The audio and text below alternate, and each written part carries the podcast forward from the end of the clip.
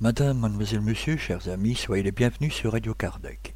À l'entame de cette première émission de juin 2014, nous vous proposons de suivre la conférence de Madame Danielle Vermeulen, docteur en anthropologie sociale et en sociologie comparée, sur le thème de la NDE. Celle-ci fut présentée lors du 6e congrès de médecine et spiritualité de Toulouse les 16 et 17 novembre 2013. Pour rappel, le coffret DVD du 6e congrès de médecine et spiritualité est mis en vente sur le site http congrès avec s lmsf.org. Cette 183e émission se terminera par les séquences habituelles, à savoir l'agenda des activités spirites francophones que vous avez bien voulu nous communiquer, ainsi que les avis et annonces de nos divers partenaires. Pour rappel, il vous est possible de participer par des commentaires sur nos émissions ou pour nous proposer des sujets, vous pouvez nous laisser un message sur notre boîte vocale en formant depuis la Belgique le 04 227 60 76 ou le 032 4 227 60 76 au départ de la France et le 0352 4 227 60 76 au départ du Grand-Duché de Luxembourg, mais aussi par mail direct envers la rédaction à l'adresse courriel radiokardec.hotmail.be ou pour vos questions via l'adresse de contact sur notre site internet radiokardec.gmail.com. Nous vous souhaitons à toutes et à tous une très bonne écoute. Remercier Jean-Paul Évrard, qui est devenu un grand ami au fil des années où j'ai participé grâce à lui à ces congrès. Peut-être y a-t-il dans la salle des personnes qui étaient là il y a combien? Trois ans 2009. 2009 pour euh, quand euh, j'étais intervenue sur le coma et la neuroplasticité cérébrale, euh, qui sont actuellement ben, ce que je fais le plus, puisque je me suis aperçue au travers des NDE qu'il y avait énormément de personnes qui, dans le coma, vivaient cette expérience. Et cela, ça a fait tilt. Et je me suis dit, mais alors, si véritablement ces personnes vivent cette expérience alors qu'elles sont dans le coma, ce ne sont pas des légumes tels qu'on les présente. Il y a peut-être des choses à faire pour éviter qu'elles ne soient considérées encore et toujours comme des légumes pour lesquels il n'y a rien à faire et on attend qu'elles s'en aillent de l'autre côté. Donc c'est pour ça qu'à travers euh, la NDE sur laquelle j'ai ce travail de recherche qui a été effectué depuis maintenant 20 ans, bon, moi je n'ai pas la chance, comme Sylvie, que nous nous, connaissons bien, euh, d'avoir une fondation, d'avoir un centre. Je travaille seule, euh, évidemment bénévolement, et, comme je suis en Corse, j'habite à Ajaccio, donc du coup, ça fait encore un handicap de plus. Mais enfin bon, je suis dans mon petit coin et puis dans la mesure du possible, ben, j'essaie de faire euh, comme une petite goutte d'eau, comme je dis toujours dans mes conférences, un peu d'aide aux autres, un accompagnement.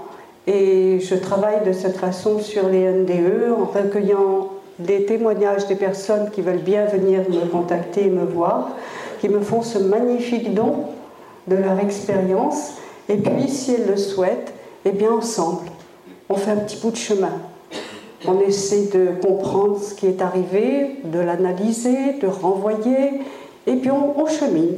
On chemine. Mais ça peut durer très longtemps parce que, vous voyez, là, je chemine toujours depuis maintenant 15 ans avec une personne qui figure dans le livre, qui m'avait donné son témoignage et qui, elle, alors, a fait quelque chose de totalement inédit. Elle a fait un marchandage un marchandage avec lettres de lumière. Il faut le faire quand même, non? Et elle avait cinq enfants en bas âge. Et elle a dit non, c'est pas possible. Moi, je suis super bien là où je suis. C'est merveilleux. On vous l'a déjà dit et redit, puisque depuis ce matin, on vous, j'allais dire, on vous bassine avec la NDE. Eh bien, euh, cette personne a dit à lettre de lumière voilà, je vous propose une chose. Vous me renvoyez sur Terre pour élever mes cinq enfants parce que je ne veux pas qu'ils soient élevés par une marâtre. Mais quand j'aurai fini mon temps, eh bien, j'aimerais bien revenir euh, près de vous pour euh, eh ben, vivre cette vie merveilleuse que vous m'avez fait entrevoir. Et euh, elle a promis en même temps, contrepartie, que si jamais il lui accordait cette faveur, eh bien, elle prenait l'engagement d'aider les autres et notamment les personnes qui étaient suicidaires. Et depuis 15 ans, eh bien, elle ne fait que ça. Elle aide toutes ces personnes. Et je vous en parlerai un petit peu plus en avant tout à l'heure. Là, pour l'instant, j'ai voulu donner la parole. J'ai voulu donner la parole à ceux qui ont vécu cette expérience. Et je suis à peu près certaine que dans la salle et dans l'autre salle, il y a des personnes qui l'ont vécu.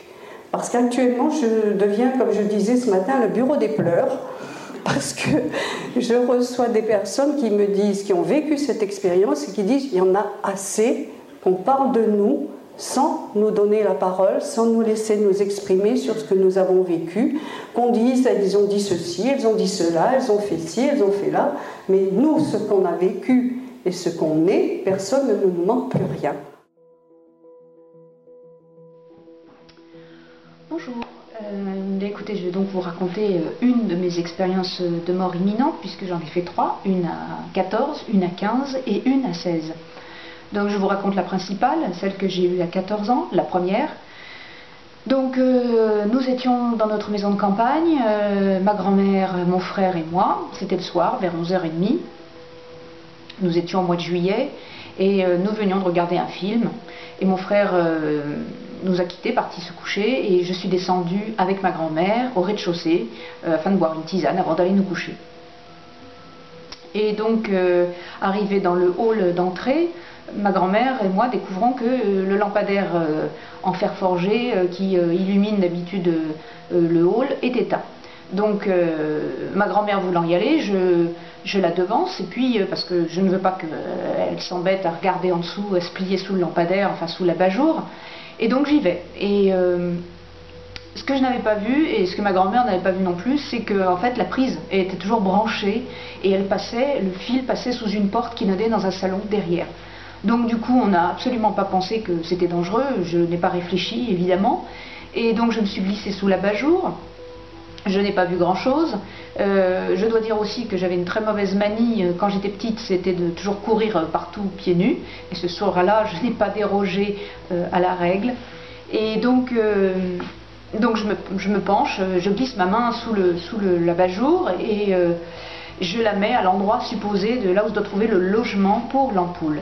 Mais il n'y a pas d'ampoule. Mais quelqu'un a retiré l'ampoule, laissé la prise branchée et allumé la poire, comme pour allumer l'ampoule justement. Et donc évidemment, j'ai la sensation que mon index euh, de ma main est irrémédiablement attiré par une force que je ne peux absolument pas euh, combattre. Euh, et, donc je me retrouve collé dans le logement, le doigt collé dans le logement de l'ampoule. Et donc l'électricité se met à parcourir mon corps, ça fait un circuit fermé puisque je suis pieds nus et que le sol est en carrelage entre le lampadaire en fer forgé que je tiens euh, en plus euh, d'une main euh, et de l'autre le doigt dans le logement. Donc, donc il n'y a absolument rien pour arrêter la course de l'électricité dans le corps. Au moment où l'électricité se met à rentrer dans mon corps, il y a un énorme boom que, j'entends, c'est mon cœur, et j'ai l'impression que mon cœur est complètement en train d'être arraché et sorti de la poitrine. C'était très frappant, j'ai vraiment comme dans les dessins animés le, cœur qui sort d'un coup, et tout de suite je suis hors du corps. C'est-à-dire je me trouve presque collé euh, nez à nez avec mon corps qui tremble, qui hurle, et euh, il ne m'intéresse absolument pas. D'ailleurs, je, ne me reconnais pas particulièrement. Euh, d'ailleurs, je ne cherche pas à me reconnaître ni rien. Je ne cherche pas à prendre conscience de ce qui se passe. je prends les choses comme elles viennent sur le moment. Ce que je vois, par contre, c'est que ma grand-mère a comme un espèce de nuage rose autour d'elle, parcouru de flashs, et que je peux ressentir ce nuage car ce sont ses émotions. Et donc le nuage rose, c'est l'amour qu'elle a pour moi, et les, les flashs rouges, c'est la panique qui la saisit parce qu'elle me tourne autour. Et ce que je note aussi, c'est que la scène semble au ralenti, c'est-à-dire que ce n'est pas du tout à la vitesse habituelle, tout semble très très ralenti, beaucoup plus lent et doux je suis très embêtée parce que, à vrai dire, c'est pas tellement mon corps qui continue de trembler et hurler sans moi, en fait, qui m'intéresse, mais plutôt euh, l'angoisse de ma grand-mère. J'aimerais bien lui dire que je vais bien, que tout va bien, que je suis là, mais elle ne me voit pas et elle ne m'entend pas. Donc, euh, à ce moment-là, je découvre aussi que je peux voir à 360 degrés. Euh, c'est assez fabuleux parce qu'il suffit simplement que je concentre mon esprit sur quelque chose qui m'intéresse et, je vois de façon très nette à cet endroit-là, mais je continue à voir de façon un tout petit peu plus floue, moins précise, tout ce qui se passe encore autour de moi grâce à cette vision à 360 degrés. Et puis, euh, tout d'un coup, je sens, euh, je sens mon attention qui est attirée sur la droite. Quelque chose semble venir, je le ressens, et apparaît une grande forme, vaguement humaine, mais très peu euh, ressemblante à un être humain. Euh, et c'est un grand être de lumière, couleur rose fuchsia, claquant, très lumineux, qui dégage beaucoup d'amour inconditionnel. Et, euh, l'être de lumière donc arrive très très doux, très calme. Il m'envoie beaucoup de, cette sensation de paix. C'est absolument fabuleux et il m'indique par la voie de la pensée, communique par la pensée avec moi, euh, de regarder vers le haut euh, de l'entrée du hall où apparaît un écran de forme rectangulaire, euh, blanc, avec les bords un peu fumeux, comme un brouillard. Et sur cet écran apparaît les 14 années de ma vie. et tout est très, comment dirais-je, tout est très rapide. C'est comment on remonte le temps, on part des 14 ans jusqu'à la naissance. Et de temps en temps, il y a des moments de pause. Et sur ces moments de pause, je me rends compte que ce sont des moments clés de la vie, comme des passages, des examens, euh, où j'aurais dû faire quelque chose. il y a quelque chose qu'on attendait de moi. Et il semblerait que j'ai pas vraiment réussi le passage puisque j'étais extrêmement déçue. Euh, je pouvais ressentir en plus les sentiments des personnes avec qui j'étais en interaction dans ce film de ma vie. Donc je pouvais voir les résultats concrets de mes actions, de mes paroles, etc. Donc une vraie prise de conscience de, la conséquence des actes dans une vie.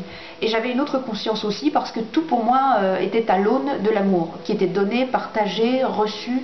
Euh, il n'y avait rien d'autre qui était intéressant, rien d'autre ne m'intéressait. Et ce qui était très intéressant aussi, c'est que l'être de lumière ne me jugeait absolument pas. Il n'y avait que moi qui me jugeais, et c'était, j'étais extrêmement dur avec moi-même. Et puis une fois que j'ai eu terminé, donc, euh, on va dire, ce, ce, déroulement de, de, pellicule de la vie, euh, je continuais à voir, pendant ce temps-là, à avoir conscience de ce qui se passait dans mon dos. J'avais vu mon frère donc, qui continuait, qui, était, qui, avait entendu les cris et qui était donc descendu de l'étage pour voir en fait ce qui se passait. Tout ça pareil, toujours au ralenti. et puis quand j'ai eu pris, donc j'ai terminé ce, cette on va dire ce résumé de vie, euh, l'être de lumière m'a dit bon alors euh, maintenant euh, est-ce que tu es prête à partir? Et je me suis dit en regardant l'écran blanc où il n'y avait plus rien qui défilait dessus, j'ai dit bon 14 ans c'est un peu jeune pour mourir mais s'il faut partir ok. Et je lui dis comme ça ok et je l'envoie la pensée vers lui parce qu'il y a le fait de penser vers soi et penser vers l'autre. Donc j'envoie la pensée ok vers lui ou vers elle parce qu'il n'y avait pas de sexe. Et à ce moment-là, euh, je sens que je suis en train de partir avec l'être de lumière. Comme si on, partait un peu vers le haut, ensemble, on commence à un peu fusionner ensemble. Et j'ai la sensation surtout qu'au niveau du crâne, euh, il y a comme une ouverture. Et, j'ai la sensation qu'une douche me tombe directement euh, dans le crâne. Et cette douche, dedans, en fait, ce sont des informations. Je reprends ma mémoire d'âme. Alors une mémoire d'âme, qu'est-ce que c'est euh, C'est euh, à quoi ça sert une vie, euh, les vies antérieures, mes parents qui ne sont pas mes parents mais des âmes qui s'incarnent pour jouer le rôle de mes parents, le fait que la vie est comme une grande école, une grande université où je dois progresser, je dois apprendre, et puis des tas de, choses qui n'ont pas de mots sur lesquels on ne peut pas mettre de mots, notamment la reconnexion à quelque chose de gigantesque une force qui a une omniscience, une omniprésence, une omniconscience, euh, et je me sens complètement reconnectée à ça, et je me sens extrêmement bien.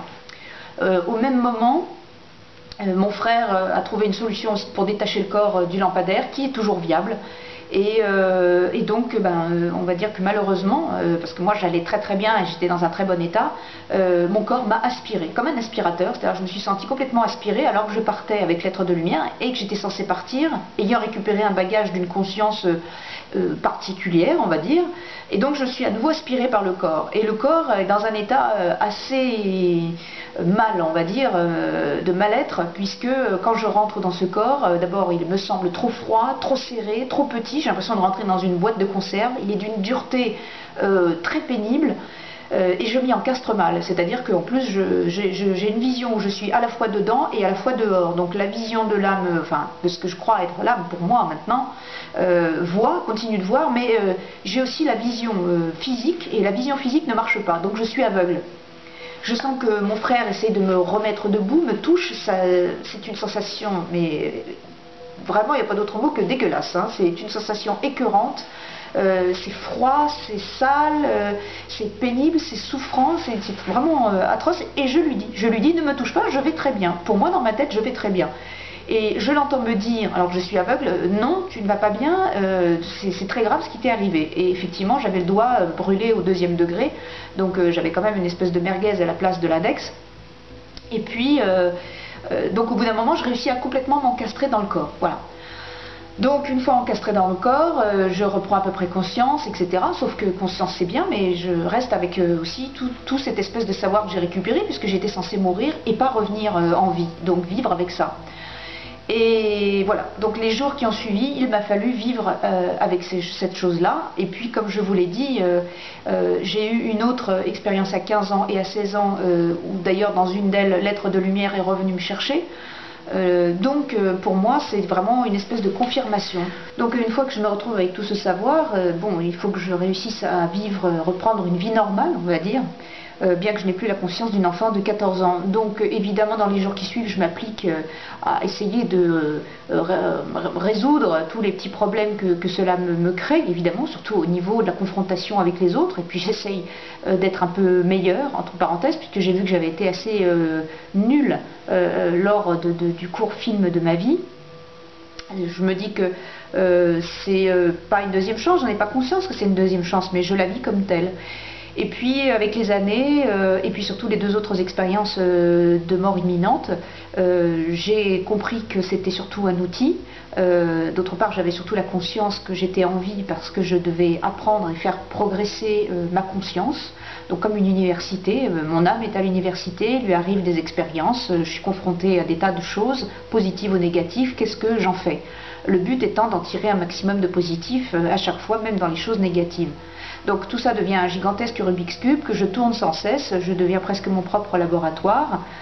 Et donc grâce à tous les outils qui me sont donnés, euh, grâce à cette expérience, euh, ben, à chaque fois je, plonge dans cette grande caisse à outils euh, de l'EMI et de tout ce savoir rendu pour essayer de trouver toutes les solutions à mon quotidien. Parfois j'ai la chance d'avoir même des solutions pour les autres, mais je ne suis pas du tout ni un super-héros ni un sauveur, je suis un être tout à fait banal et, donc simplement avec une expérience pas banale qui, est confronté à un monde qui ne croit, qui n'a aucune des valeurs que, que, je ramène. Donc je reviens un peu en enfer. Mais bon, c'est comme ça. Euh, c'est très compliqué. Euh, il y a des choses et des notions et des aptitudes qui sont trop longues à vous expliquer là, mais qui reviennent, qui arrivent. J'ai l'impression un peu d'être un pont en fait entre euh, l'autre côté et ici. alors, donc du coup, je, peux avoir un peu le dessous des cartes parfois sur des, moments, des situations, etc. Même voir des personnes que je peux ressentir plus profondément que simplement par l'analyse visuelle ou auditive. Voilà. Pour le reste, eh bien, écoutez, euh, je considère qu'une EMI euh, euh, est une chose qui appartient à une seule personne. Elle, est une expérience sur mesure, elle est faite pour cette personne et elle n'est pas ni une révélation pour l'humanité, ni quelque chose qui peut sauver tout le monde. C'est simplement quelque chose qui peut peut-être donner un petit espoir. voilà, ça peut arriver, mais je ne pense pas qu'on soit là pour faire des choses absolument fabuleuses. Déjà, si on réussit à faire quelque chose de fabuleux de notre propre existence, c'est déjà pas mal. Euh, pour le reste, je considère que hum, c'est ceux qui ont vécu l'émi qui en parlent le mieux. Euh, et, je pense qu'il faut en parler, c'est une très bonne chose que de la partager, mais il faut le faire à bon escient et de façon assez pragmatique. Voilà, ne pas partir dans des choses où, euh, on va dire, qui partent un peu dans des espèces de pour moi, que je considère comme des délires religieux ou autres. Une EMI n'a absolument rien à voir avec une révélation religieuse. Elle a, elle a à voir avec une prise de conscience euh, et, avec peut-être, oui, euh, une révélation plutôt spirituelle, mais pas dans le sens prosélytique, dans le sens tout à fait euh, pragmatique. Voilà. Ça sert surtout à améliorer la vie d'une personne, voire à la compliquer beaucoup, beaucoup aussi, et peut-être à prendre de la distance et, avoir un regard plus doux sur les autres et moins doux sur soi-même. Voilà. Je vous remercie de m'avoir écouté.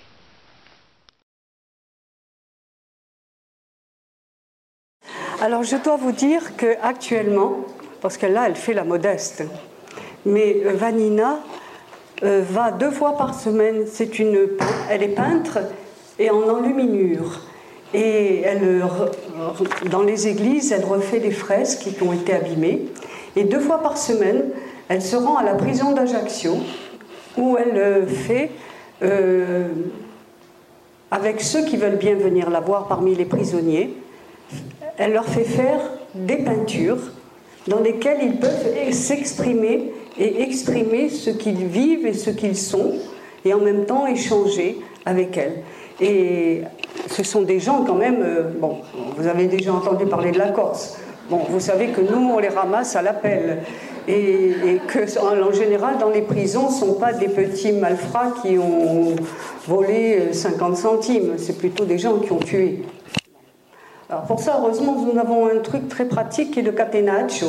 Alors le catenaccio, c'est un, pèlerin qui, le jour du vendredi saint, parcourt sur, avec son, sur son dos une croix qui pèse 15 kilos, des chaînes aux pieds, accompagné par d'autres pénitents, et qui est quelqu'un euh, qui a euh, tué ou commis une action très très grave et qui vient demander pénitence et réconciliation avec Dieu. Et donc il refait tout le chemin de croix dans la ville de Sartène notamment, qui ressemble étonnamment à Jérusalem.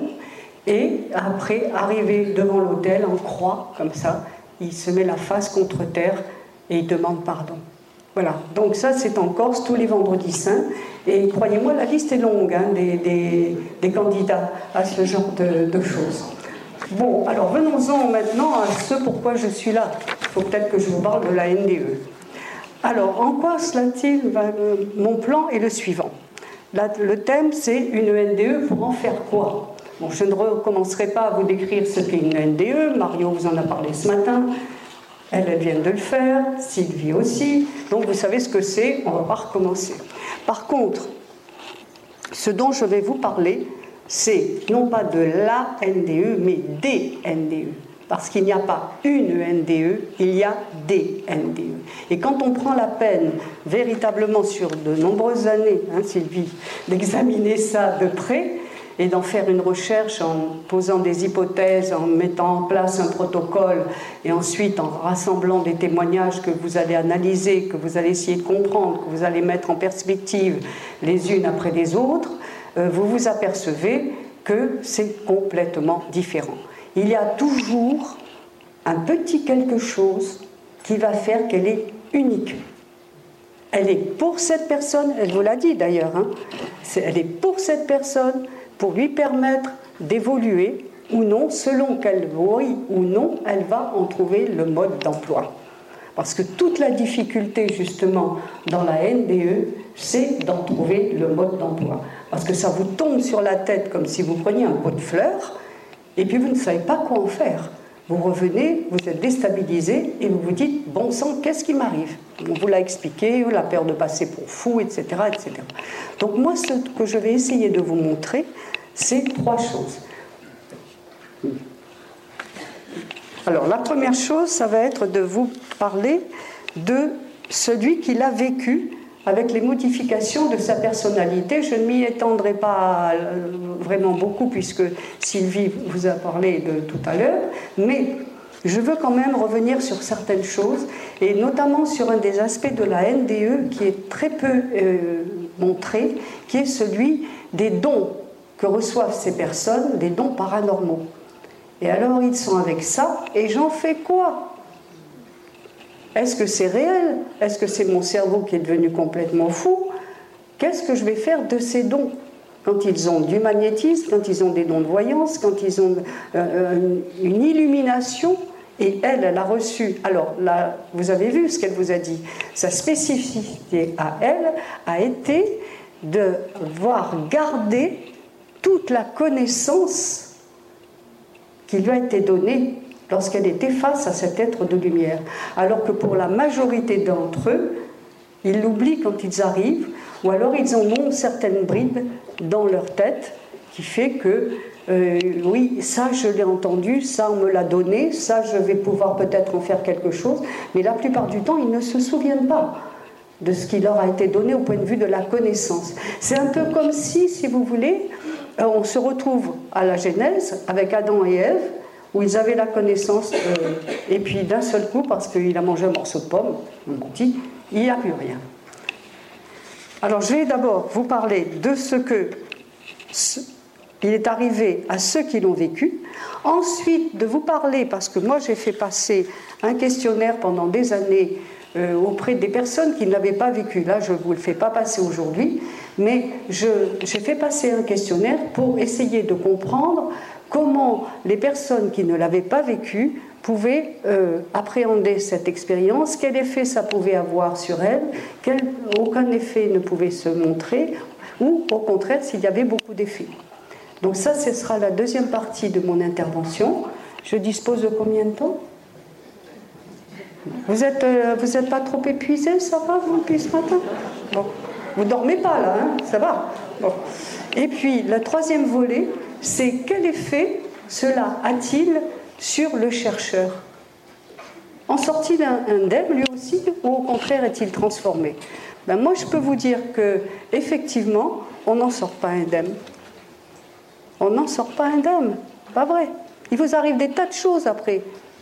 Moi, je sais que euh, je, ne suis pas euh, médium, je ne suis pas euh, comment, magnétiseur, je ne sais, mais alors il m'arrive, je peux vous dire que ma vie est un. Je ne peux pas aller nulle part sans qu'il m'arrive pas quelque chose qui relève du paranormal. Comme si le paranormal me courait aux fesses en me disant alors tu oui, tu y viens, oui, tu te décides. Et j'ai beau dire non, moi je suis un chercheur, je ne peux pas mettre en, péril mon côté scientifique en, me plongeant dans le paranormal, et puis il n'y a rien à faire, je me cours aux fesses tout le temps, où que j'aille, c'est comme ça. Bon, voilà à peu près ce dont je vais vous parler là maintenant, si vous voulez bien me prêter attention.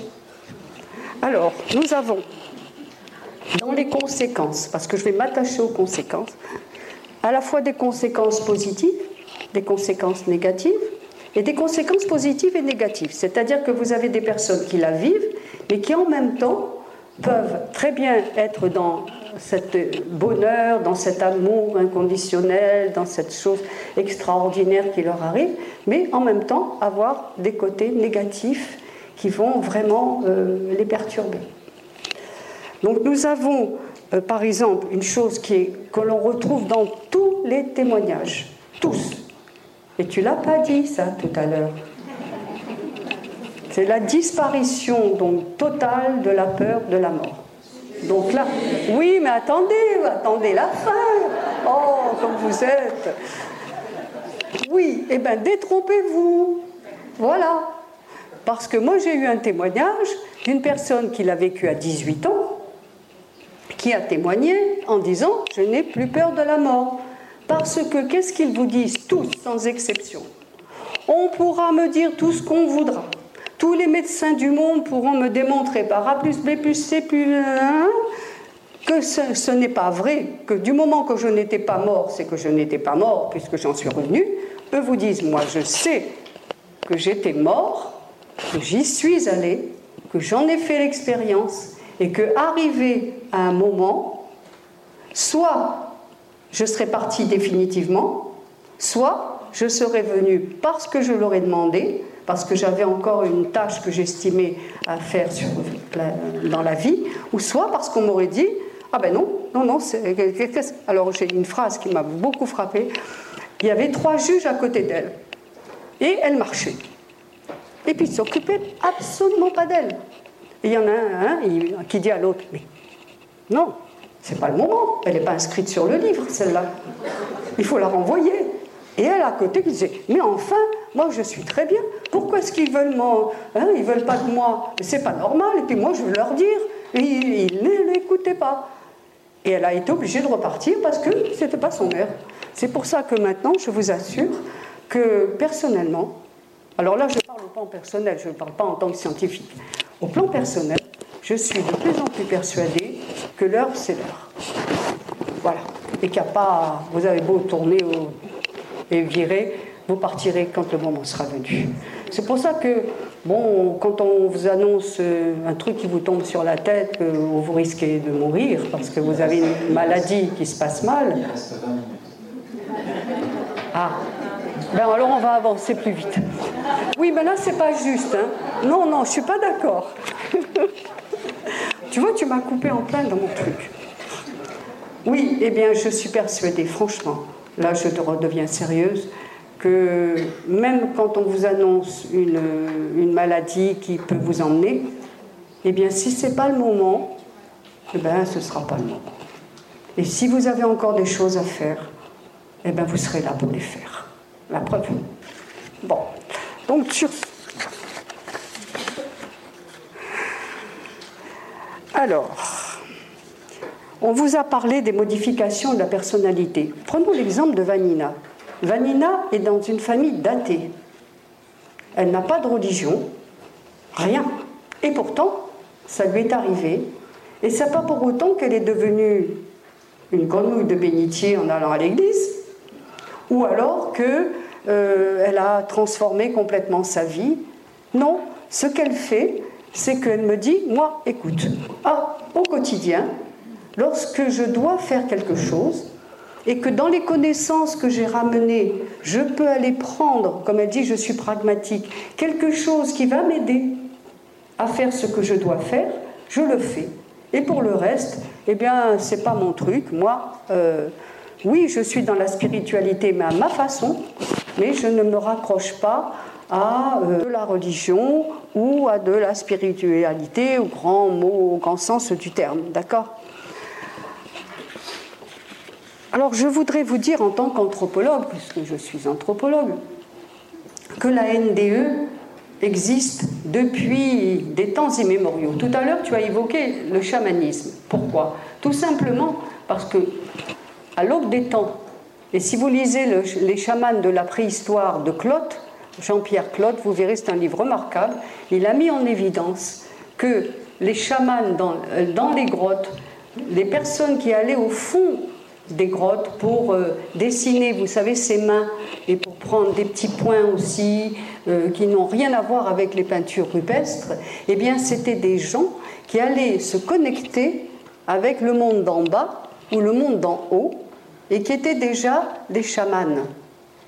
Et ces chamans vivaient donc une expérience de modification de conscience pour aller recueillir des informations qui allaient leur permettre d'être reconnus par ceux auprès desquels ils officiaient et qui les considéraient, après avoir vécu une petite mort, ils appellent ça une petite mort, c'est-à-dire que pour devenir, pour que ces personnes puissent devenir chamanes, il fallait qu'avant, elles aient vécu une NDE.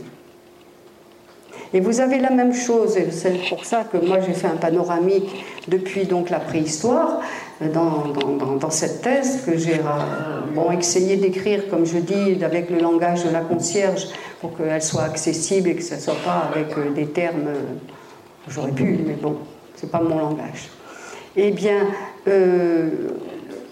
si pour devenir un chaman, il faut qu'avant, vous ayez vécu une petite mort qui va faire que la communauté va vous reconnaître comme étant susceptible de devenir chaman et de recevoir l'enseignement du chaman. Et croyez-moi, cet enseignement est très long, très dur, et c'est le chaman en, titre qui va vous la donner, qui vous le donner. Et il faut au minimum trois ans Alors c'est pour ça que j'ai fait des conférences sur le chamanisme, parce que quand j'ai vu qu'il suffisait d'aller dans des stages dans une année de deux, jours, de se mettre autour d'un tipi avec des pierres chaudes et puis de faire euh, la méditation Mané Padmé hein, eh bien euh, non, non, non, c'est pas ça qui va vous faire vous transformer en chaman. Donc euh, nous avons là une ils reviennent avec donc cette éradication de la peur de la mort, et puis avec une difficulté, elle vous, Sylvie vous l'a dit, à, réintégrer ce monde-ci, mais aussi une difficulté à s'insérer dans leur propre famille. Et c'est là, si vous voulez, que moi, en tant que psychosociologue, je peux intervenir parce que mon travail de psychologie, c'est sur le groupe. C'est-à-dire que non seulement je vais entendre la personne avec son mal-être, avec sa difficulté à comprendre ce qui lui est arrivé, mais en même temps, je vais entendre la famille qui n'y comprend plus rien, qui ne reconnaît plus celui qui est en face d'elle. Et bien souvent, on a, on a, malheureusement, ça aboutit à des divorces. Parce que la personne est tellement changée, et c'est Moody qui citait ce cas euh, d'un monsieur qui était très violent, qui était tout le temps en train de hurler, etc., qui est devenu doux comme un mouton, et la famille ne le reconnaissant plus, eh bien, euh, la femme a fini par divorcer parce que ce n'était pas le genre d'homme qu'elle voulait. Bah oui. Bah, jamais contente, comme tu dis. Alors, ils reviennent avec des possibilités et avec le sentiment ils ont une tâche à accomplir, c'est-à-dire cette fameuse tâche d'aide aux autres, d'accompagnement des autres, d'être ouverte aux autres et d'être dans l'amour. Alors, le problème qui se pose, parce que c'est toujours à double tranchant. Bon, je veux bien être dans l'amour, mais je ne vais pas sauter au cou de chaque personne que je vais rencontrer. Et quelquefois, ça leur arrive. Parce qu'ils sont tellement pleins d'amour qu'ils se tournent vers quelqu'un qui est mal vissé ce jour-là et qui, qui n'a pas du tout envie on vient lui proposer de l'aimer, et qu'il voilà, il ne veut pas. Donc il, faut il n'arrive pas, si vous voulez, à, se retenir, contrairement à nous qui, avant de nous livrer à un geste d'amour, bon, il y a beaucoup de personnes qui m'ont prise dans leurs bras quand je suis arrivée, ça m'a fait chaud au cœur, mais c'est parce que c'était moi, mais il y a une autre personne n'aurait peut-être pas apprécié ce genre de choses. Et eux ne se rendent pas compte. Ils sont là, ils sont pleins d'amour. Ah, j'y vais, j'y vais, je réfléchis pas j'y vais. Donc il faut faire, il faut vraiment pour eux, c'est très très important. C'est un peu, si vous voulez, comme quelqu'un qui a fait une psychothérapie pendant des années et qui a raconté sa vie, raconter sa vie, raconter sa vie, et à force de raconter sa vie, il ne peut plus s'empêcher, chaque fois qu'il rencontre quelqu'un, de lui raconter sa vie, comme si tout le monde était, euh, bah, aimait beaucoup ça. bah oui, il y a des moments où, franchement, hein, Bon. Après, j'en viens à ces développements paranormaux. Et là, on n'en parle pas. Je ne sais pas pour quelle raison, chaque fois que quelqu'un s'exprime sur la NDE, hop, c'est squeezé. Des fois que ça dérangerait. Et pourtant, et pourtant c'est une réalité. Croyez-moi, euh, ça leur arrive très souvent moi, j'ai eu une centaine, pas comme Sylvie, 600 ou 700 témoignages, mais j'en ai eu plus d'une centaine sur les 20 années que j'ai recueilli ces témoignages. Et véritablement, il y en a beaucoup qui ont ce genre de, phénomène. Alors, ça se traduit ben, de différentes façons. Ça peut se traduire par de nouveau des décorporations qui ne sont pas voulues. Il faut bien intégrer ça. C'est que ce qui leur arrive n'est pas voulu. Ça surprend. Imaginez-vous, c'est vous c'est moi, demain matin, où il vous arrive ce genre de phénomène, et puis d'un seul coup, la nuit, vous êtes en train de dormir, et hop, vous sortez de votre corps. Et puis bon, vous rentrez, ça va, cette fois je suis rentrée. Et j'ai eu un témoignage comme ça. Elle avait 18 ans, et quand elle est rentrée dans son corps, c'était pas une DE, une OBE qu'elle vivait, elle dormait. Hein. Eh bien, elle a rentré, la tête était dedans, mais pas le corps. Et le corps était là. À 18 ans, imaginez la panique. Vous vous voyez avec comme ça? Eh bien, elle a été totalement terrorisée. Elle s'est dépêchée de rentrer ce corps dans le corps. Et puis là, j'ai eu dernièrement un témoignage où alors c'est un homme, lui, Euh, il était à l'hôpital, il s'est trompé de chambre et il est rentré dans le corps d'une femme. Ben, je peux vous dire qu'il en est ressorti très vite. Hein. Et alors on peut, on peut se demander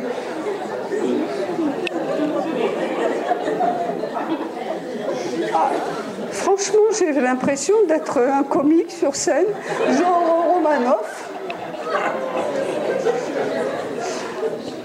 Mais je vous assure que je ne vous raconte pas d'histoire, ce sont vraiment des, témoignages que j'ai reçus. Franchement. Hein. Et donc ça, c'est le premier, le, premier acte, je dirais, où, après avoir vécu cette expérience, il leur arrive donc de recontinuer la nuit à faire des décorporations ou à faire des rêves éveillés, où il leur arrive des informations qu'ils n'avaient pas prévues et qui les déstabilisent vraiment beaucoup. Parce qu'en plus d'avoir vécu cette expérience qui est déjà, comme vous l'a dit Sylvie, très déstabilisante, si en plus vous vous mettez à voir des choses vraiment bizarres qui vous arrivent, euh, c'est encore beaucoup plus traumatisant. Mettez, essayez un moment de vous mettre à leur place. Hein. À la suite de ça, ils peuvent avoir donc, euh, du magnétisme qui leur permet d'aider les autres en les soulageant. Et ils peuvent avoir aussi donc des dons de voyance. Alors quand la première fois ça leur arrive, je peux vous dire que ça n'est pas évident du tout. Hein. Euh, j'en ai une par exemple euh, qui a prévu, d'un seul coup elle a eu une prémonition et elle a vu les avions du World Center. Euh, Après elle a eu une deuxième aussi, un événement tragique qui s'était produit. Et elle a pris conscience que c'était très, très traumatisant pour elle. Elle a demandé à ce que ça s'arrête. Elle a dit non, je ne veux pas parce que je ne peux pas faire quoi que ce soit. Si j'en parle, je passe pour une folle, personne ne me croira, je ne peux pas avoir d'effet avant, donc je ne veux plus ce genre de choses. Et elle a dit non. Et ça s'est arrêté net.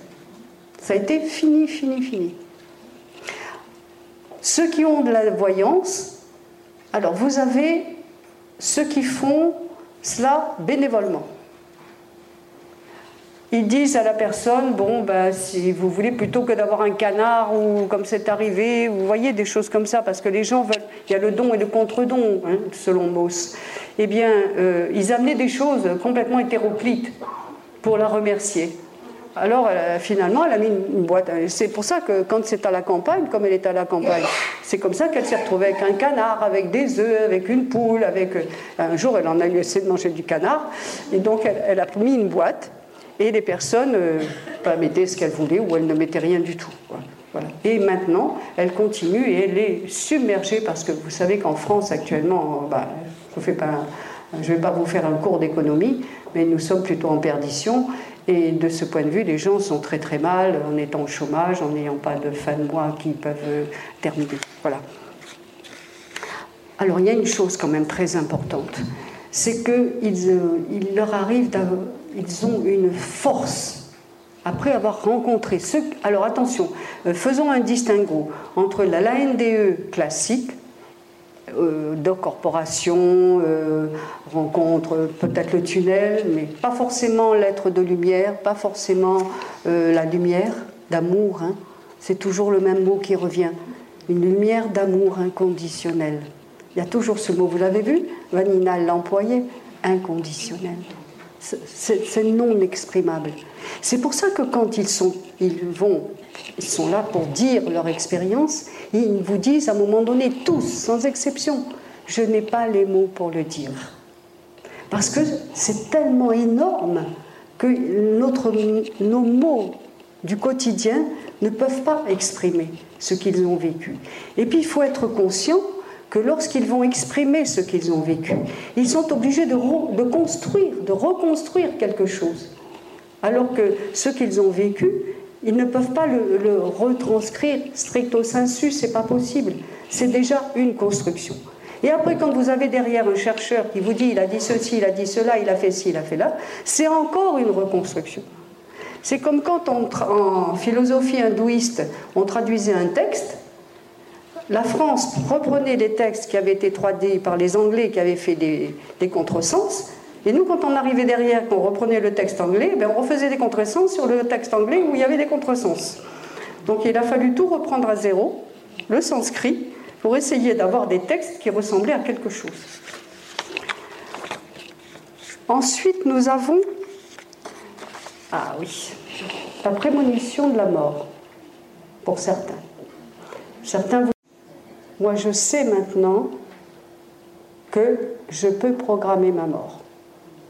Je sais que si demain matin je veux mourir, je peux le faire.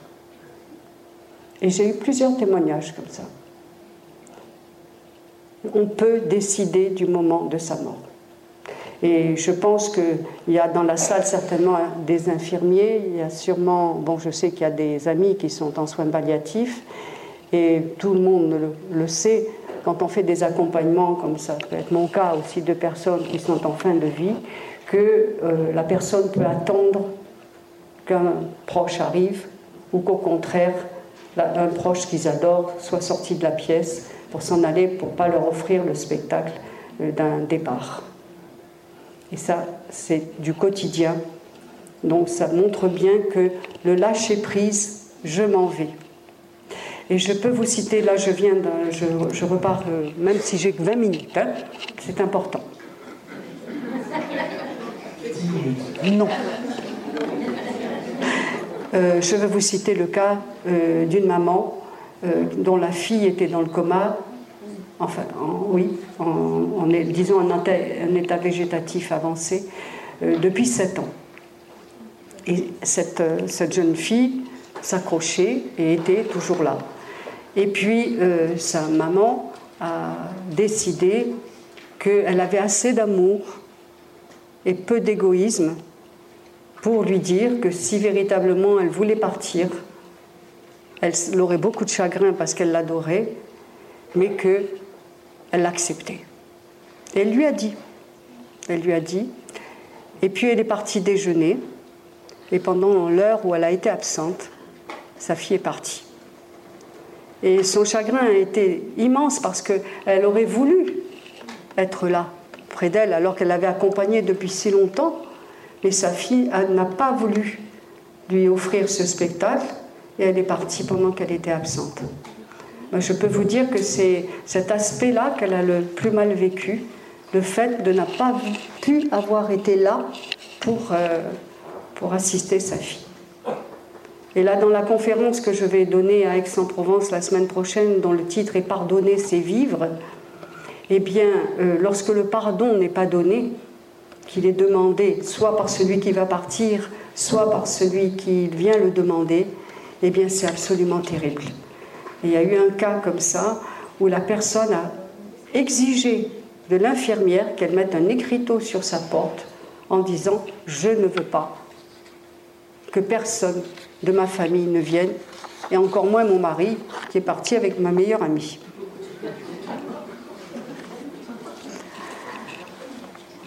Alors il y a la joie de vivre ici et maintenant, pour certains, et en même temps vous avez ce paradoxe où ils ne se sentent plus à l'aise dans ce monde-ci qui est le nôtre, et où ça peut donc dégénérer vers la pathologie d'un suicide, et quelquefois, comme tu disais tout à l'heure, qui est un passage à l'acte. Donc je ne vais pas vous refaire euh, tout ce que vous a dit, euh, donc il me dit que j'ai que 10 minutes, mais dans les effets négatifs post-EMR, nous avons donc cette tendance suicidaire, le désir de la revivre, le désir de retrouver cette lumière magnifique, le renfermement sur, sur soi que tu as évoqué, parce que pour eux, c'est plus ce monde-là qui est le leur, c'est celui dans lequel ils sont allés. Et enfin, la pulsion à laisser partir, à ne pas réanimer. Voilà. Pour eux, une personne qui est dans le coma, on doit la laisser partir, on ne doit pas la réanimer parce que c'est tellement bien de, l'autre côté qu'on doit la, laisser partir. On ne doit pas la maintenir artificiellement en vie. Ça, ça peut être un effet pervers. Mais. Et après, il y a la rupture familiale que j'évoquais tout à l'heure. Alors maintenant, les effets sur vous, tous. Moi, je voudrais bien savoir quel effet ça a eu sur vous aujourd'hui. Mais vous me le direz peut-être demain ou dans les questions. Je suis encore là demain. vous avez les mêmes effets chez les non-connaisseurs. Ça m'a été vraiment, j'ai été extrêmement surprise de voir ça, parce que vous avez la diminution de la peur de la mort. Ça aide les personnes qui ont peur de la mort dans notre société, parce que c'est devenu, on n'a pas, comme le montre Philippe Ariès, euh, le sociologue, euh, ce commerce de préparation à sa mort. Bien que maintenant, vous avez vu les pubs à la, télévision, euh, préparez vos obsèques, euh, venez nous donner votre argent, comme ça vous serez tranquille et autour de vous, personne n'aura à s'occuper de quoi que ce soit. Tous les jours, tous les jours en ce moment, hein, c'est la période de la Toussaint, donc euh, il y a beaucoup, beaucoup de pubs comme ça. Eh bien, donc il y a une croyance à la survie qui est renforcée, avec une interrogation sur Dieu et la perte de la rancune contre Dieu. Ça, ça m'a beaucoup étonné. Euh, parmi des, personnes qui avaient perdu un enfant ou un être cher, qui avaient du mal à faire leur deuil, eh bien, ces personnes-là, avec le commerce de la NDE, sans l'avoir vécu, n'avaient plus cette rancune Nous disons Dieu, mais bon, on peut dire autre chose. Hein. On peut dire une déité, on peut dire euh, euh, l'être suprême, on peut dire tout ce que vous voulez. Hein. Et après, il y a une meilleure acceptation de la souffrance aussi. À la fois la souffrance physique et la souffrance euh, psychique. Et notamment, alors que quand la personne revient après une NDE, elle retrouve la souffrance. Mais là encore, que nenni parce que vous en avez qui reviennent et il n'y a pas de souffrance, ils ne la sentent pas. J'ai eu un cas comme ça avec une double fracture des genoux.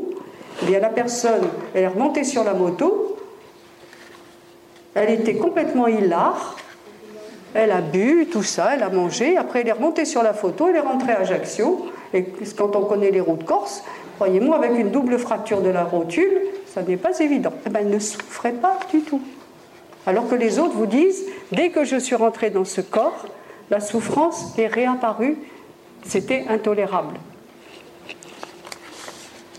Ensuite, nous avons un changement de comportement et de vie. Gardez en mémoire que nous parlons de ceux qui n'ont pas vécu maintenant, hein, puisqu'il faut que j'aille vite. Et puis, euh, il y a une difficulté à euh, exprimer la façon dont il, euh, les effets que cela portait sur eux. Ils ont aussi du mal à le dire. Et en plus, il y a un élément, c'est-à-dire que eux font du prosélytisme. Ils ne l'ont pas vécu, donc ils n'ont pas la peur de passer pour fous, puisqu'ils ne l'ont pas vécu. Alors ils en parlent. Et j'ai eu un cas comme ça, elle en parlait au bureau, aux uns, aux autres. Oh, avec ton ANDE, la fiche-nous la paix, mais pourquoi tu nous parles de ça tout le temps? Ça suffit. Et puis de temps en temps, ben, il y en avait un qui, arrivait et qui disait Bon, alors, euh, qu'est-ce que tu as dit là sur. Euh, tu disais quoi à propos de la NDE ah Bon, il revenait, vous voyez, pour essayer qu'on leur dise ce qu'il en était exactement. Après avoir rejeté. Euh,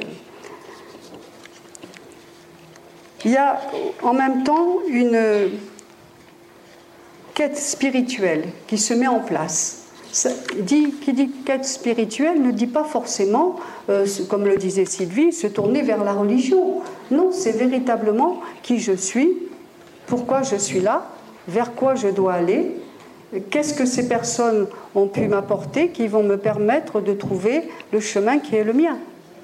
C'est cela en fait. Quel est mon chemin? Je suppose que vous vous posez la question tous les jours ou pas tous les jours, mais enfin, vous vous êtes déjà posé la question, pourquoi suis-je là? Quel chemin ai-je à faire? Parce que ça n'est pas possible, vous, n'êtes pas là par hasard. Et si vous, êtes chez les Tibétains, on vous dira que si, vous êtes entré dans cet utérus-là, c'est pour renaître parce que vous avez un chemin à faire et c'est pas dans un autre utérus que vous êtes rentré, c'est dans celui-là. C'est pas celui-là qui est important. Ça n'en est pas un autre. Et alors, nous avons une plus grande tolérance aussi qui se met en place. Il y a moins de jugement et il y a un plus grand respect de toute vie. de toute vie, y compris celle des araignées, des... on vous parlait de la phobie des araignées ce matin, eh bien non, non, je veux tuer une araignée, je la prends dans un chiffon, je la mets dehors. Voilà, oui, ça arrive. Et ça, nous sommes toujours chez les non-connaisseurs. Donc ça a un effet vraiment... Bon, moi j'ai employé dans mon livre un terme barbare euh, qui veut dire qu'ils font une herméneutique interne créatrice de sens. Ah bah de temps en temps quand même. Hein. Je peux employer des grands mots. Oh. Alors, par contre, j'ai eu un cas d'un effet pervers de l'ANDE. Vous voyez, on passe du drôle au, tragique, si je puis dire. C'est du tragique-comique ce soir. Eh bien, euh, il s'agit d'un pompier. D'un pompier euh, dont l'enfant de deux ans s'est euh, noyé dans une piscine, comme ça arrive hélas fréquemment. Et il a refusé qu'on le ranime, parce que sa mère avait vécu trois NDE. Et il a dit, si mon enfant est dans cet état, c'est qu'il doit s'en aller, et je ne veux pas que vous me rendiez un légume, donc vous allez le laisser partir. Et il a refusé qu'on le, ranime. Ça n'était pas. Quand je l'ai rencontré, croyez-moi, euh, la vie n'était pas facile pour lui. Parce qu'il avait toujours cette interrogation qui le tourmentait. Ai-je bien fait? Ai-je mal fait? Mais l'enfant était resté quand même 20 minutes immergé dans la piscine. Et le ranimer, c'est vrai que les dégâts cérébraux ont été tellement importants que ça n'aurait pas été euh, une bonne idée. Bon, alors il faut que je m'arrête. Bon, Alors par contre, non, quand même. Non, non. Tu m'excuseras, mais il y a le troisième volet. Le troisième volet qui va être très court. Qui veut que je continue Qui veut que je m'arrête? Ouais. hein. Alors le troisième volet, ça va être très court, c'est l'impact sur le chercheur. L'impact sur le chercheur, c'est-à-dire comment moi, alors j'ai toujours eu des difficultés parce que comme j'étais en philosophie hindouiste et bouddhiste, euh, j'ai toujours eu des difficultés à savoir comment la transformation de ma personnalité s'était effectuée à partir du bouddhisme ou à partir de la NDE. Alors maintenant, j'ai simplifié la chose parce que, vous savez, à 78 ans, on dépasse beaucoup de choses. Et je me suis dit, bon, après tout, hein, eh ben c'est les deux. Voilà. Et il est vrai que les personnes qui m'ont connu quand j'avais 40 ans et qui me connaissent maintenant comptent qu'effectivement, il y a une différence. C'est clair. Mais. Si peu. Ah bon Bon, si tu le dis, hein. Et véritablement, euh, on ne peut pas aborder ce genre d'expérience euh, au quotidien, puisque ça a été mon cas hein, pendant toutes ces années. Là, ça a pris sept ans quand même de travailler, hein, cette thèse. Euh, et forcément, c'est du quotidien. D'ailleurs, vous devenez invivable. Hein. La famille ne vous supporte plus. Parce que vous êtes avec votre histoire, vous êtes dedans toute la journée, vous y pensez, vous, cherchez des documents. Et quand vous êtes sur ce chemin, je vous parlais de paranormal tout à l'heure, eh bien, euh, je travaillais tout en faisant la thèse et euh, je travaillais pour gagner ma vie et j'étais assistante sociale.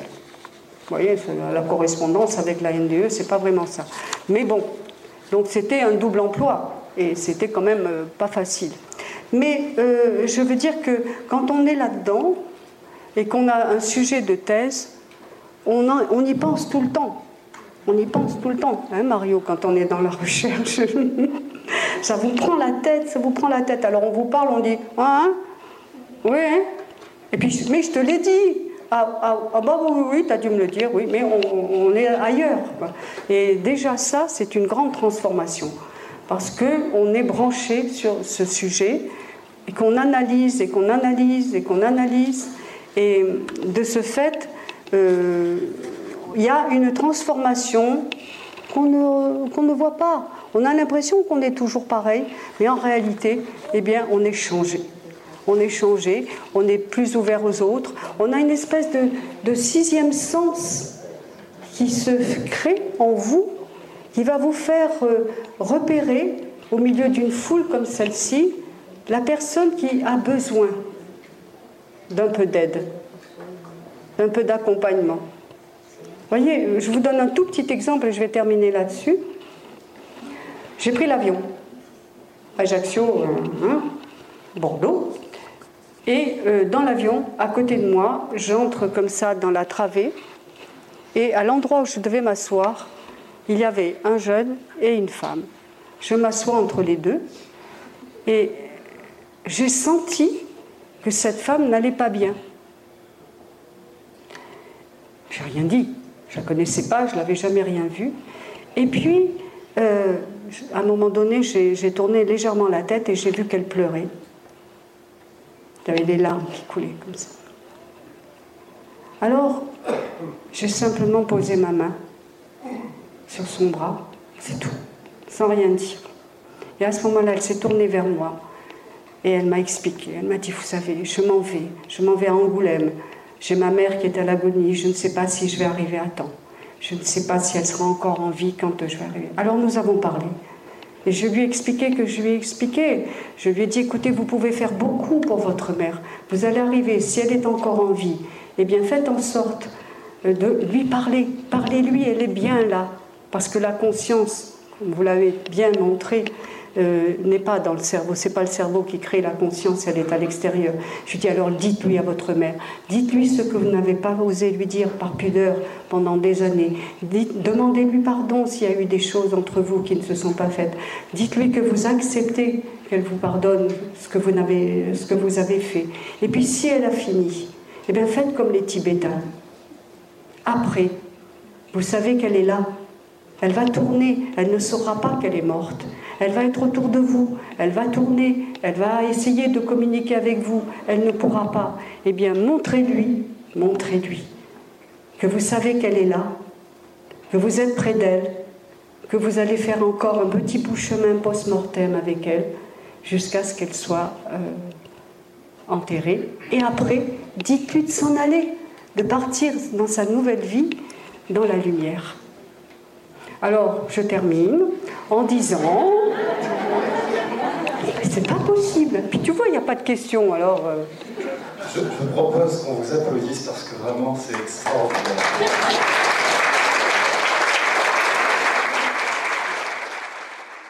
Chers amis, restez à l'écoute. Nous reprendrons la suite de cette émission juste après cette première pause musicale.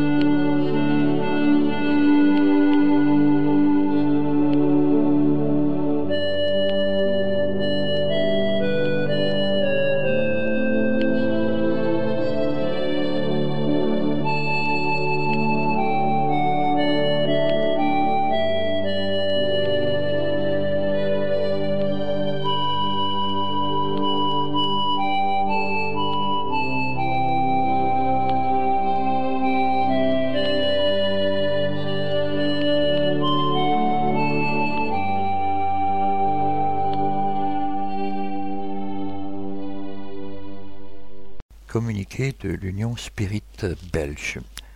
Notre président, M. Jean-Paul Évrard, nous informe par courriel daté du 30 mai dernier que le 15e symposium pour la francophonie du week-end des 17 et 18 mai dernier s'est admirablement passé et qu'un article résumera cette rencontre fraternelle et instructive dans les prochaines revues, à savoir celle de l'Union Spirit belge ainsi que dans la revue Spirit française. Par la même occasion, il précise que le DVD du dit symposium est déjà disponible. Il suffit de le commander directement au nouveau foyer spiritualiste de la Fédération Spirit de la province de Liège, 43 rue Maguin à 4000 Liège, pour la modeste somme de 21 euros, frais d'envoi compris, au numéro bancaire 142 062 48 40 88. Nous voici arrivés à la séquence réservée aux activités francophones que vous avez bien voulu nous communiquer. En Belgique tout d'abord. Les prochaines activités du Centre d'études spirituelles Kardec de Bruxelles, le mercredi 11 juin 2014 à 19h30, le groupe de discussion de parents sur le thème enceinte à l'adolescence et parents célibataires samedi 14 juin 2014 dès 15h45, le groupe de discussion de parents parleront de comment percevoir l'obsession. Le groupe des jeunes parlera du suicide, les groupes des enfants sur les préjugés de genre, et il y aura exposé des bas spirites, le plus grand courage, savoir pardonner, penser et action, le pouvoir de la haine, la haine comme constructrice de malheur, le pouvoir de l'amour, de la compréhension. Tout ceci à 18h30. Causerie, la foi, mère de l'espérance et de la charité. Entrée libre et gratuite. 134 rue Louis App à 1040 Bruxelles. Pour plus de renseignements, merci de joindre le responsable au numéro téléphonique suivant 0491 74 92 34. Attention, il n'est plus possible de rentrer après le début des cours. En France, nos frères et sœurs de l'Association du chemin à Grézieux-la-Varenne vous invitent à prendre connaissance de la lecture du mois de juin 2014, qui est en fait un extrait tiré de l'ouvrage La force pensée de Georges Arthur Mann sur le thème Pas de guérison sans foi. Vous pouvez prendre connaissance de cette lecture via le site de l'association à l'adresse suivante asso.du.chemin at free.fr. À Vincennes, nos frères et sœurs de l'Association parisienne d'études spirites nous communiquent leur programme de conférences pour juin 2014. C'est ainsi que le vendredi 13 juin 2014, de 20h à 22h, ils vous proposeront le thème L'importance du pardon au fil des incarnations. Le samedi 14 juin 2014 de 11h à 13h sur le thème Bienheureux ceux qui sont doués pacifiques. Vendredi 20 juin de 20h à 22h, Obsession entre esprit, thérapeutique et prosylexie. Vendredi 27 juin de 20h, de 20h à 22h, l'importance de l'étude dans la doctrine spirit au travers d'exemples le samedi 28 juin de 15h à 17h, liaison entre incarnés et désincarnés par la transmission de pensée. Pour plus d'informations, merci de prendre contact avec l'association par courriel via l'adresse mail at apes-asso.fr ou par la voie téléphonique en formant depuis la France le 0141 931 708. Chers amis, merci de bien vouloir rester à l'écoute. Nous retrouverons la suite des communiqués de nos divers partenaires juste après cette dernière pause musicale.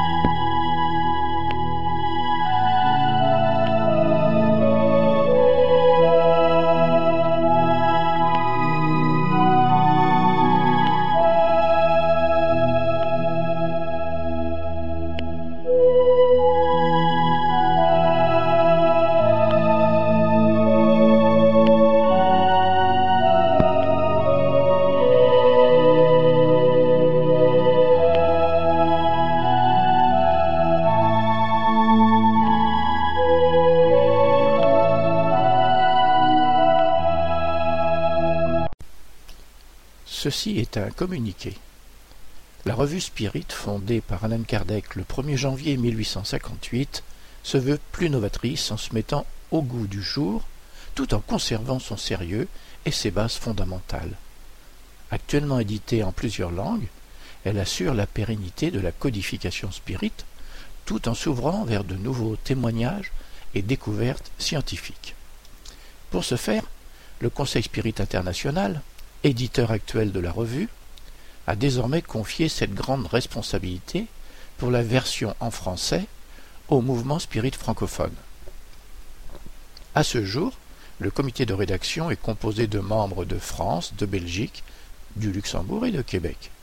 Le but de ce comité est de donner à la revue Spirit la richesse et l'ampleur qu'elle mérite.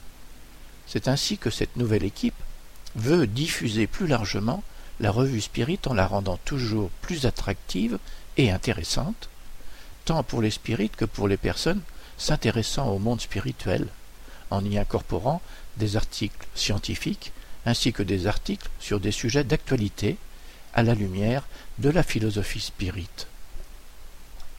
Tous les membres du comité de rédaction de la revue Spirit remercient ses lectrices et lecteurs de leur confiance. Ils s'engagent à faire tout leur possible pour les satisfaire, en travaillant à l'amélioration permanente de la revue et en veillant à poursuivre la diffusion de l'idéal de paix, d'union, de savoir et de charité préconisé par la doctrine spirit elle-même. Dans ce sens, conscient de l'ampleur du travail, le LMSF et le comité de rédaction de la revue Spirit vous seront reconnaissants de votre participation en lui faisant parvenir par courriel, courrier postal ou formulaire électronique sur le site http www.revuespirit.org vos commentaires, contributions, idées et suggestions en vue d'une amélioration permanente de la revue Spirit. Nous comptons sur vous pour nous donner vos avis et remarques quant aux changements apportés. Nous vous souhaitons d'ores et déjà une bonne lecture. Ceci était un communiqué de la revue Spirit. Notre émission se termine donc ici. Pour rappel, notre démarche est de mieux faire comprendre le spiritisme. L'étude des ouvrages d'Anan Kardec est fondamentale, voire indispensable pour une bonne compréhension de la philosophie spirite. Nous sommes donc à votre disposition pour répondre aux questions que vous vous posez ou que la lecture des ouvrages d'Anan Kardec vous suggère. Vous pouvez également poser vos questions par email de manière tout à fait anonyme si vous le souhaitez à l'adresse radio at spirit avec s.be. Nous y répondrons avec plaisir. Notre répondeur téléphonique, le 0032 4 227 60 76, est également à votre disposition si vous souhaitez laisser vos questions. Si par contre vous préférez nous écrire, nous répondrons à vos demandes lors de l'une de nos prochaines émissions. Vous pouvez envoyer votre courrier à l'attention du président de l'Union Spirit Belge, M. Jean-Paul Évrard, 43 rue Maguin à 4000 Liège, Belgique, ou votre demande d'information sur un thème précis directement auprès du coordinateur des émissions, M. Gérard Donny, radiocardec at hotmail.be. Merci de votre attention et à bientôt.